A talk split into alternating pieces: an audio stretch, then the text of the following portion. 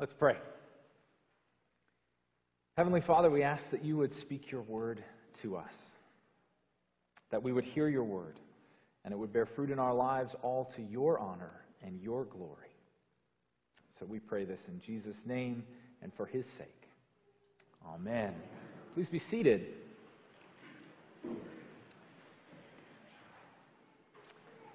Immediately they left their nets and followed him. Immediately they left the boat and their father and followed Jesus. Following Jesus means leaving everything. So God takes the initiative. Jesus, God incarnate, comes to these first disciples and calls them to come and follow him. God calls. And accepting that call means leaving everything.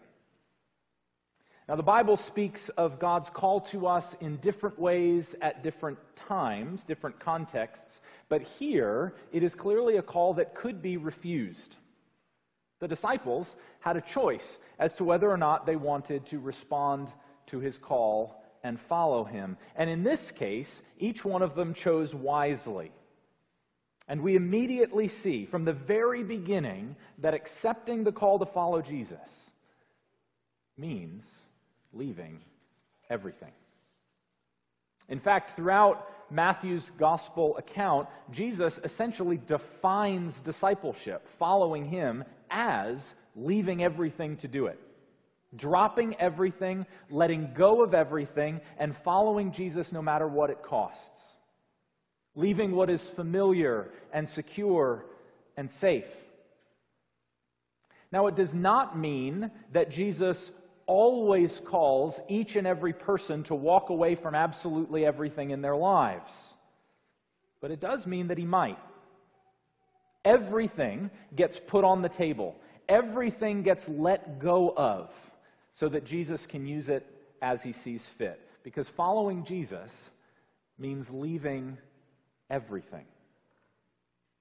So, this morning, let's look together at the examples of these first disciples as they learn what following Jesus entails. So, if you would, turn with me to Matthew chapter 4, which was just read. I hope by now you've learned that when I preach, you should probably keep your Bible out. Matthew chapter 4, it's page 809 in the red Bibles in front of you, if you'd like to follow along. Matthew chapter 4, page 809.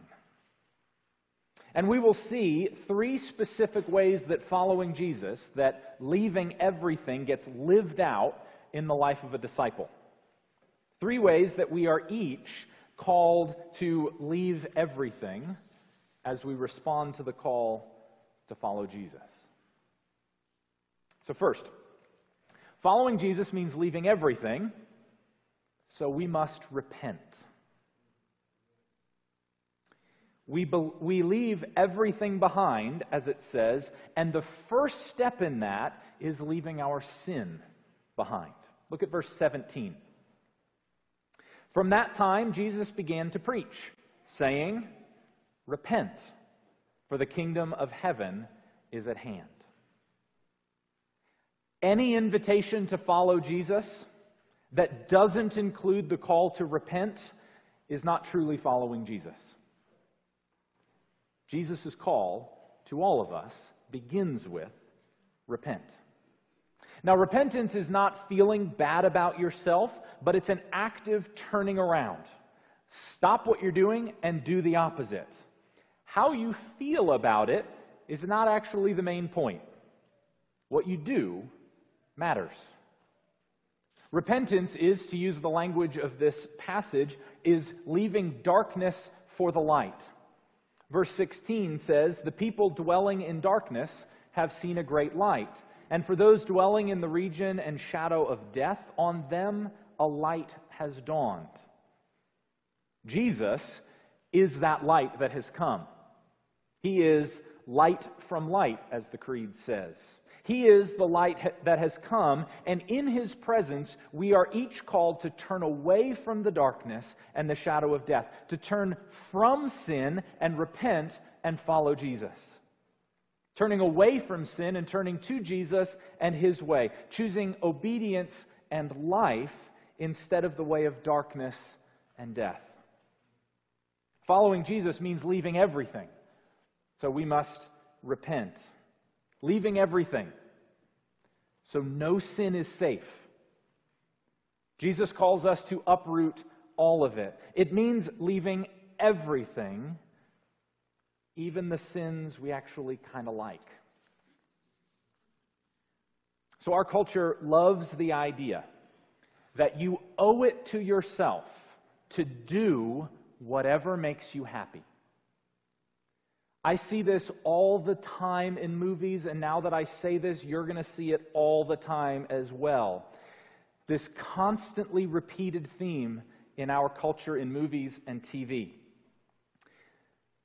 The movie shows uh, someone, especially married to someone else, that they find they no longer love. So the movie shows them and promotes this idea of this person going off to follow their heart and have an affair with their true love. Because this man makes me happier than that man, I am obligated, I owe it to myself to pursue that instead and leave my family and have an affair. Or another variation of that same theme a man decides he would prefer to leave his family to pursue his dream job, or whatever it is. This idea that we owe it to ourselves to do whatever it is we've decided makes us happy. Following our heart, doing what makes us happy is the most important. But following Jesus means leaving everything, even our own preconceived ideas about what will make us happy. Jesus calls us to follow him no matter what. His way is the way that leads to true happiness and joy. But even if it does not in this life, obedience to him no matter what is the only real way to follow him. We will make mistakes and there is forgiveness, but we need to recognize that following Jesus means leaving everything, even the sins and lifestyles that we really actually like. Following Jesus involves learning deep in our heart to declare with the psalmist, read today in Psalm 40, to learn in our hearts to declare, I delight to do your will, O my God. Your law is within my heart. And where we have sinned and where we continue to sin, we must learn to turn away from it in the power of the Holy Spirit given to us as God's children and turn to Jesus, living in obedience to Him. See, following Jesus means leaving everything. So we must repent. Second, following Jesus means leaving everything so we will be interrupted. We will be interrupted. See, here are two sets of brothers. There's Peter and Andrew. They're out in a boat fishing. That's verse 18. And then there's another set of brothers, James and John, and they're doing the work of fixing up these long nets that they would use in fishing, fixing them up and getting ready, probably after a long night of fishing. That's verse 21. And these young men, just as a side note, they were probably teenagers, just as a reminder that Jesus' disciples were probably late teenagers. Youth ministry matters quite a bit. But these young men are working. They're doing the family business. And Jesus comes along and just interrupts all of it. Jesus' call interrupts their plan and their work and their career. And you could imagine them saying, Not now, Jesus. Can't you see we've got work to do? But following Jesus means leaving everything. And he knows what is most important. And Jesus apparently has no problem at all interrupting our work to call us into his service. Henri Nouwen, the Roman Catholic uh, priest and author, once told of a professor, a coworker of his, professor that he knew, that once said to him, I have always been complaining that my work was constantly interrupted until I slowly discovered that my interruptions were my work. See, Jesus is perfectly happy to interrupt our life plans, to interrupt our work, to interrupt our sermon preparation, to invite us into His work. God has interrupted lucrative careers, calling people into the mission field. God has interrupted clearly laid out education plans to call people to serve Him as clergy. God has interrupted people living in comfortable houses and called them to inner city neighborhoods for ministry. God has interrupted comfortable churchgoers, calling them into leadership roles that costs them time and energy and draws us out of our comfort zone. God has interrupted peaceful, quiet homes as He calls people to become foster parents and adoptive parents. God has interrupted people's desire to marry and called them to remain single because he wants to use them in specific ways. God apparently has no problem at all interrupting our plans and calling us into his. And because following Jesus means leaving everything, we must be open to his interruptions and follow where he leads. Following Jesus means leaving everything. So we must repent, and we will be interrupted. And third, following Jesus means leaving everything so we can join him. Following Jesus means leaving everything, leaving sin, leaving our right to comfort, leaving our right to be uninterrupted and control our own, our own time. It's leaving everything, turning away from that. And in leaving everything, we are then invited positively into something, into His work in the world. And these disciples left everything in order to follow Jesus, and they were being invited into the very center of God's work in the world, into the center of God's kingdom just being unleashed into the world. We are called out of other things so that we can be called into Jesus' mission. Jesus says, Follow me, and I will make you fishers of men. Come follow me and join in this mission. Leave that and join me in my mission. Following Jesus means leaving everything so that we can join him. And it's important to note that the first recorded action of Jesus in his ministry is to call together a group of committed followers who will join him in a total lifestyle change to follow, through, follow him throughout the rest of his ministry. For the rest of the gospel account, we don't just read about Jesus, but we read about Jesus and the disciples. Where he goes, they go. And the events are no longer just about the coming Messiah, but also about the community that Jesus creates and builds.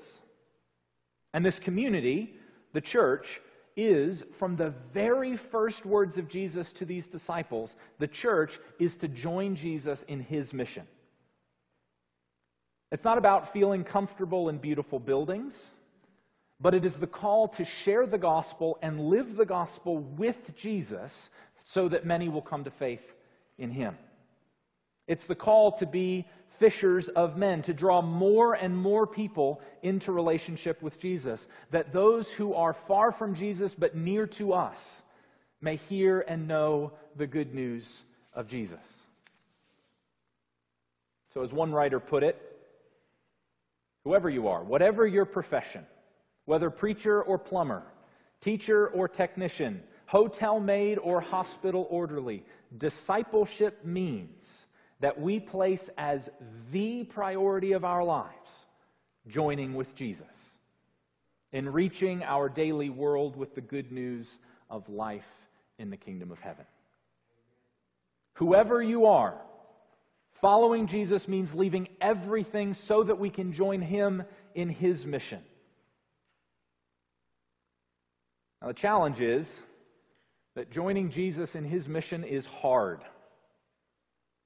And we have the tendency, personally and as a congregation and the wider church, we will have the tendency to drift away from mission, away from outreach, away from evangelism, into caring primarily for ourselves.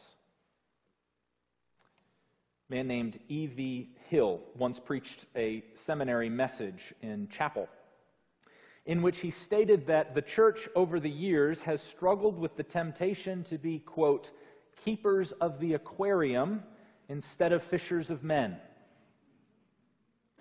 To focus primarily on ourselves instead of Jesus' mission to others. And yes, of course, we need to take very seriously growing and deepening our own relationship with Jesus. But if we do that while neglecting the call to reach others, then we're not actually following Jesus.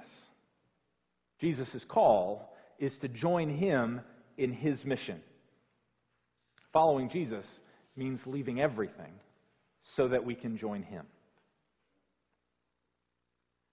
So, here at Holy Cross, we've been actively creating ways that you can be involved in mission, reaching outside of our walls to join Jesus in drawing people to him. So, for example, last week we shared with you about a new program that we have coming up later this year called Families Count. So, our Anglicans for Life team is coordinating a state approved parenting class, which is a required step for families being reunited in the foster care system. And this is an open door that we as a church have to share the gospel and to join Jesus in his mission of bringing healing and restoring families. Another way that we live this out is one of our commitments here at Holy Cross is to give away a lot of our resources to ministries outside the walls of our church. Ministries that are doing good, gospel, godly ministry that they can do better than we can. And we partner in this way with godly organizations and missionaries. And last year, we gave away from our budget over $130,000. And that doesn't even include the extra giving that we did throughout the year. It was probably over 150 total. And you were a part of that. Over the next two weeks, I especially encourage you to be here for church. I encourage you to be here every week. But I especially encourage you to be here next week because, uh, for the next two weeks, because over the next two weeks we will have two guest preachers who are absolutely passionate about mission.